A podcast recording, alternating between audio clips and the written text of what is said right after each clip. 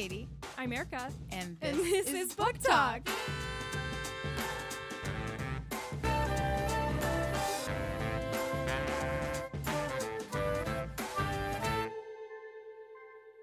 Hi, Katie. Good morning. Good morning. Welcome to Book Talk. Book Talk is your weekly podcast book club where we discuss one section of a fiction book. And in this week's episode, we're talking about the second section of The Perfect Ruin by Shanora Williams. And sorry, it was again a long one, but now we're done with part one.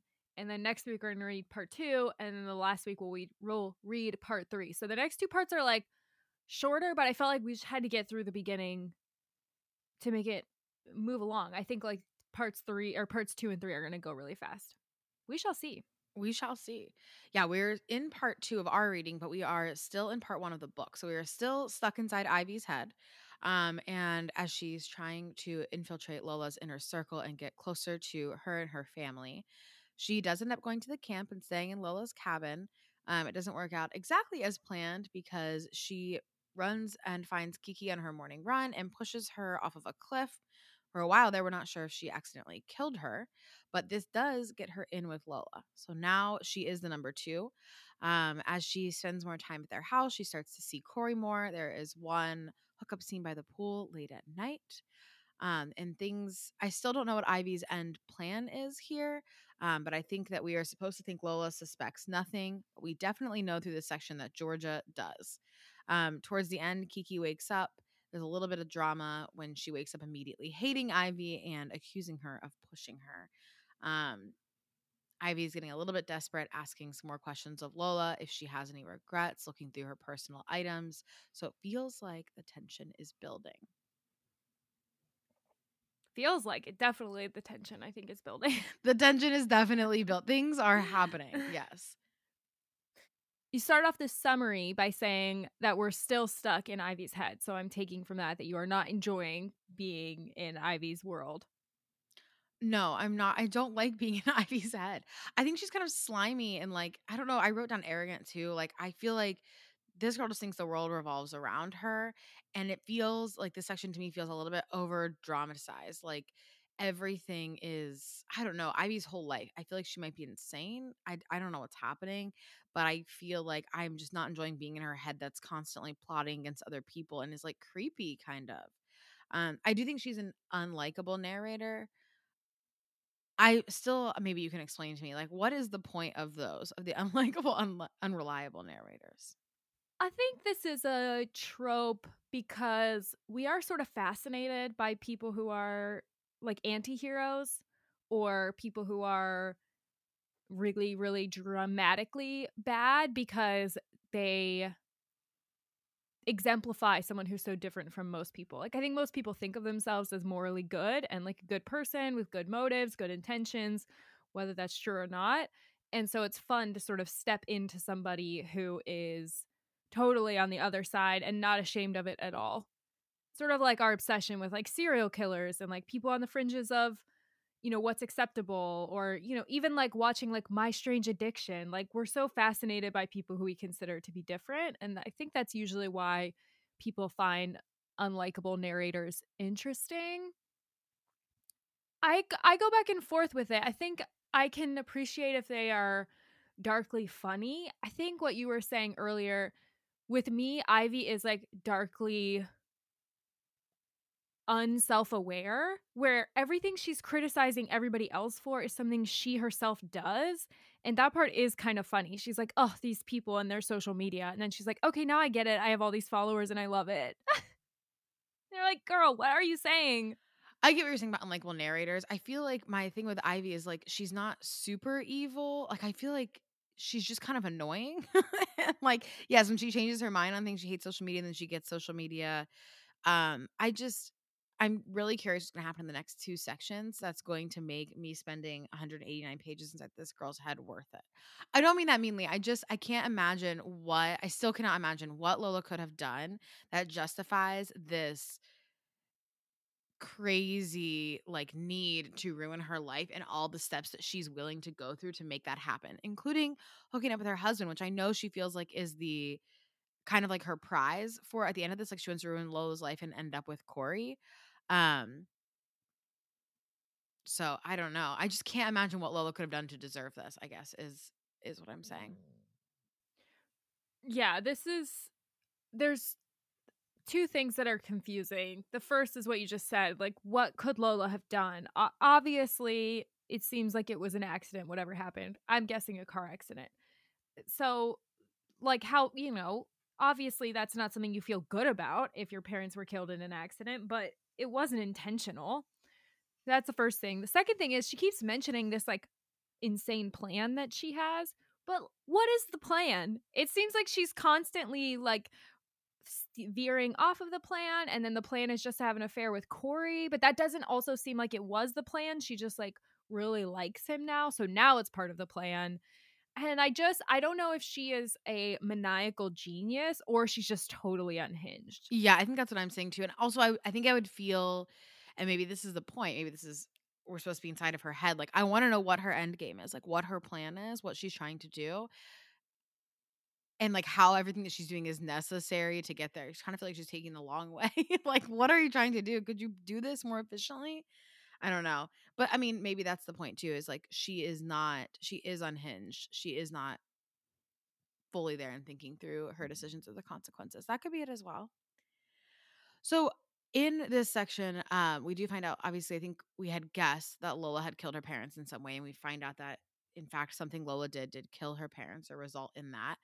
She does say, Lola, that she has no regrets, though. What did you think about this exchange? From this exchange, I took away that Lola knows more than we think she does because that does seem like something that maybe would have come up. Like, oh, yeah, there was this horrible accident and I was really young, but I still think about it. I mean, clearly, we know from the end when Ivy finds the notebook that this is a painful part of Lola's life because she had ripped out the pages of her journal. So she doesn't want to think about it. She doesn't want to remember it. It definitely seems like it's a regret. Right. But she didn't say that.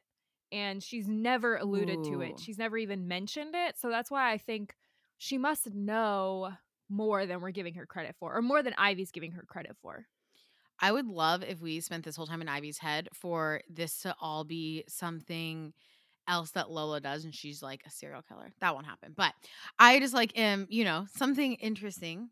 Um, I think it was I didn't think about it in that way, but now that you're saying it, I'm like, that makes complete sense. Like she did not mention this. She must know who Ivy is or have some sense that Ivy might know. But also Ivy mentions a cover up. So I could also see Lola like vowing to even though she knows, even though she starting to trust Ivy, like whatever deal she made, she's like, I'm never going to like bring it up again. Because her and Ivy really did only meet like a month ago. Um, it seems like that's Lola's uh downfall though, is like picking up strays, as they say, or like falling in love with friends overnight. I think twists are coming, obviously. I don't know. I just based on the type of book this is, like I think there's more twists coming and I think Georgia definitely knows more and it's uh, from flipping forward into part 2, we are starting with Georgia and getting out of Ivy's head. So we are going to get a little bit more of a like well-rounded perspective about what's going on around Lola. I can't wait to be in somebody else's head who's an outside perspective too, who's not Lola or Ivy, because I think I don't know what Georgia knows.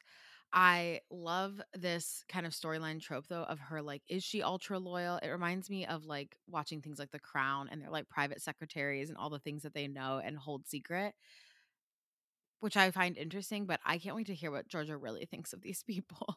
all of them, including Lola and Corey. There is a tense dynamic between Corey and Lola, which I'm interested to learn more about. It seems that Corey is not around that often. They clearly have had a difficult time with having a miscarriage, which Right. is a very difficult thing for a couple to go through. And it seems like Corey has decided that they're not going to try again, but Lola's saying it's her decision. It just seems like there's a lot There's a there between the two there. of them that Georgia definitely would know about being in the house. Agree. Yeah, there's a lot to unpack there. I also think that it's interesting because Lola does seem to fill her life and a lot of time of it with her friends and specifically with whoever is her current number one. Um, and I feel like it's interesting. Ivy's always over there for dinner. She's sleeping over. She's hanging out. And like, what is Corey doing? I feel like he's not at home as much as somebody who you would assume would be who lives there. I mean, he's a plastic surgeon. Like he's got some pretty normal hours. Like what is this mm. dude doing? Two things I still cannot believe happened. One, I cannot believe she hooked up with Corey and she basically forced him to. And two, that Kiki woke up and was like, "I know you pushed me, bitch." What? To both of those situations. Yeah, I was a little disappointed that Corey seems to be so easily swayed into this. Oh my god. Yeah. It takes him like one second of being like not putting his hands on her, and then he's like, "Meh, fuck it." Like, You know what? you know what? I Let me see those boobs that I made. true.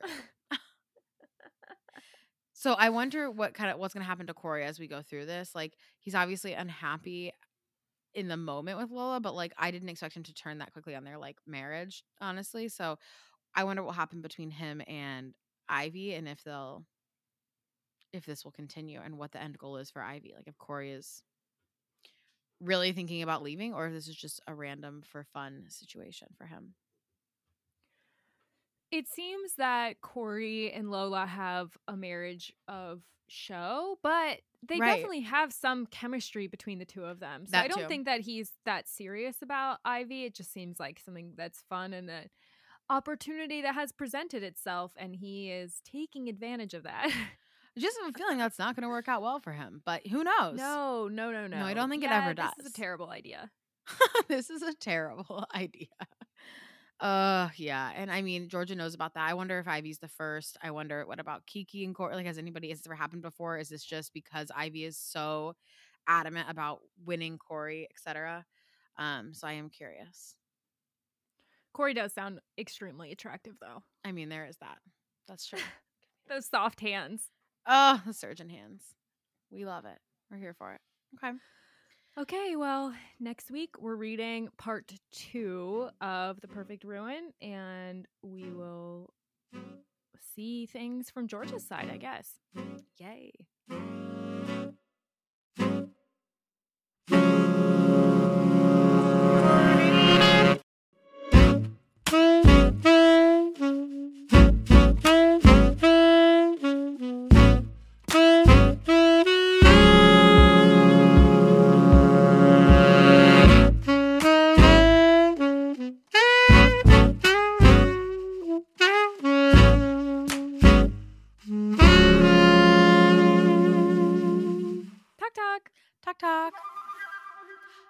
Was your week? Hi, Erica.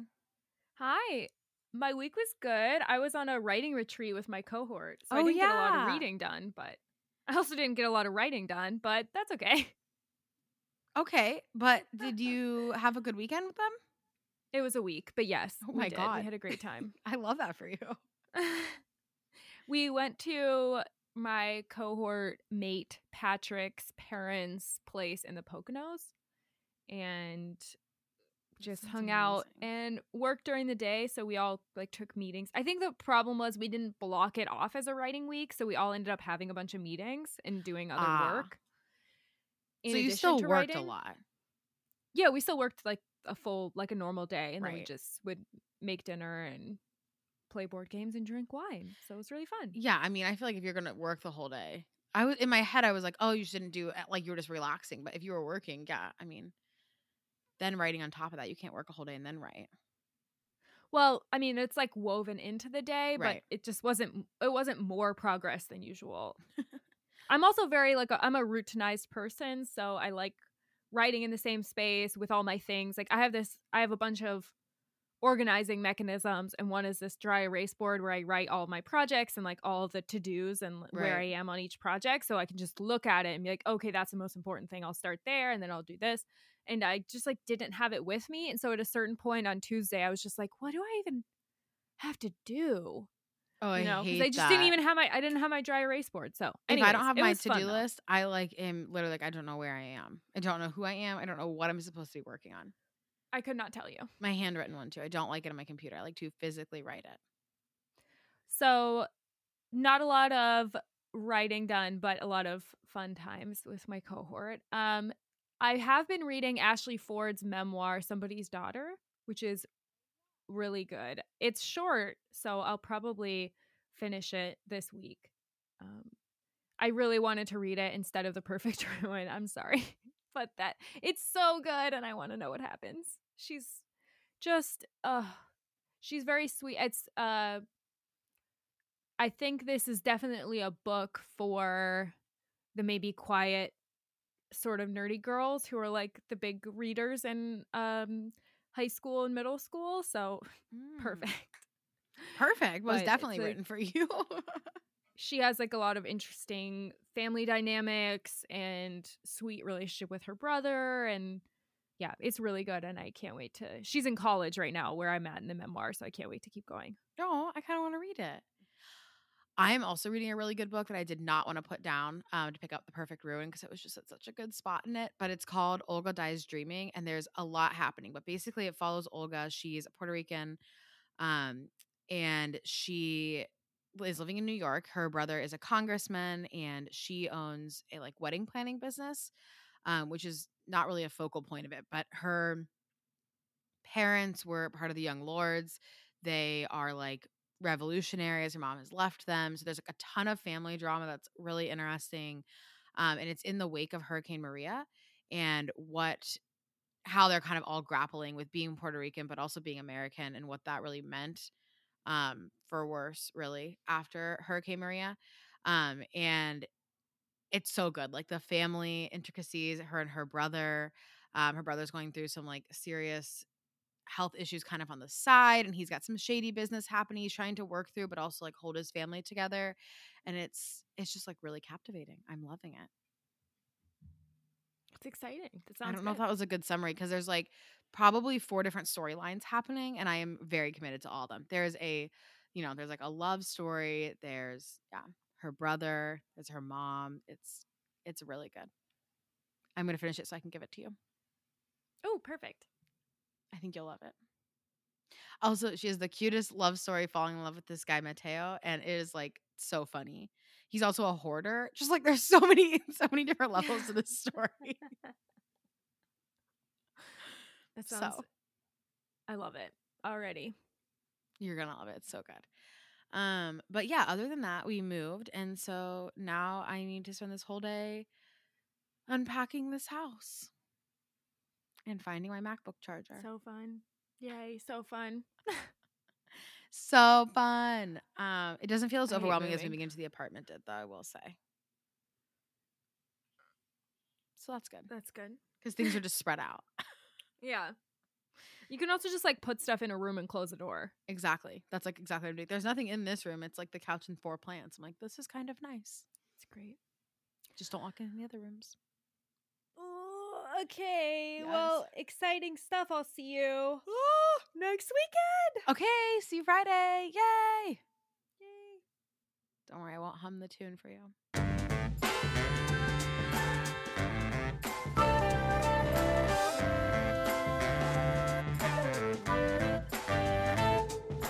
Book Talk is made by me, Erica Bailey, and Katie Cheney, with production support from Dan White. Our theme music is by Dan White. We'll see you next week.